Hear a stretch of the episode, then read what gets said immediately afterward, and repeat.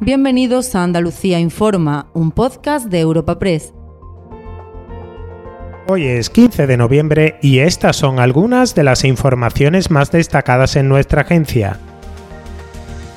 El Parlamento andaluz mira inevitablemente a Madrid en plena polémica por la amnistía. La sesión de control al gobierno ha coincidido con el discurso inicial de Pedro Sánchez en su debate de investidura y ha monopolizado las preguntas de los grupos a Juanma Moreno. Las formaciones que apoyan al futuro gobierno, PSOE y por Andalucía, han pedido al presidente de la Junta moderación para enfriar las protestas ante las sedes socialistas, mientras que Vox ha reprochado a Moreno su tibieza ante lo que califica como planes golpistas de Pedro Sánchez. El momento más tenso se ha vivido en el cara a cara con el socialista Juan Que ha acusado al presidente de justificar actos violentos, mientras Moreno ha avisado al PSOE de que va camino del suicidio político en Andalucía. No sé lo que le habrá prometido el señor Sánchez, no lo sé.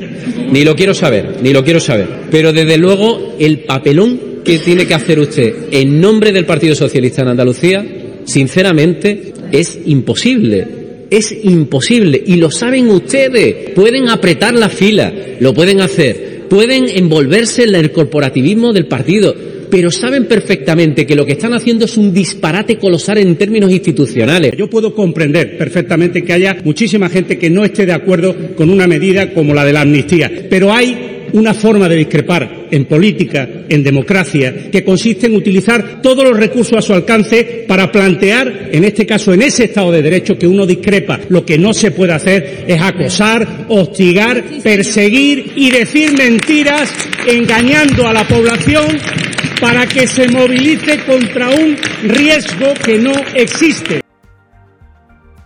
Andalucía ha brillado por su ausencia en el discurso inicial de Pedro Sánchez. Su única referencia a la comunidad en el debate de investidura se ha dirigido a reivindicar el papel de su gobierno para frenar la regularización de regadíos en el entorno de Doñana, promovida desde el Parlamento andaluz por PP y Vox, justo cuando la negociación entre Junta y Gobierno para enterrar definitivamente este proyecto se encuentra en su recta final. Juanma Moreno le ha replicado que es precisamente el Ejecutivo andaluz quien protege el Parque Nacional y ha avisado que no ve cerca un acuerdo.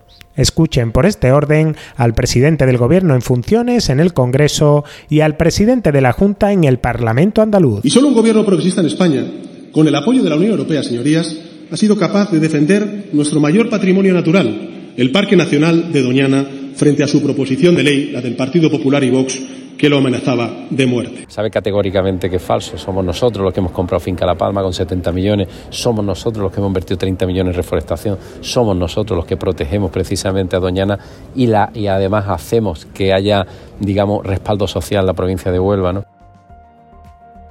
Y al cierre, Sevilla vive la víspera de un día histórico con la primera gala de entrega de los premios Grammy Latinos fuera de Estados Unidos. La capital hispalense viene celebrando desde el pasado viernes actos paralelos como conciertos y encuentros con artistas de talla internacional a los que ha sido posible ver recorriendo también el centro histórico. Este jueves, los ojos de todo el mundo de la música latina mirarán hacia Sevilla, pero su alcalde, José Luis Sanz, no se conforma y quiere que esta cita tenga continuidad en la ciudad en años sucesivos. Anoche precisamente la recepción que hicimos en el Alcázar, en Alcázar, ese mismo acto de recepción de los nominados el año pasado fue en Las Vegas, en un recinto, contaban los propios nominados, eh, rodeado de tragaperras, ¿no? Claro, las comparaciones son odiosas, ¿no? Entonces, yo le decía al CEO, al CEO de los Grammy que dónde se va a llevar ese mismo acto el año que viene para que no lo apedren directamente los nominados, ¿no? Claro, eh, si te vienes ya, si haces ese acto en pleno Alcázar de una ciudad como Sevilla, pues la verdad es que es muy complicado mejorarlo, ¿no?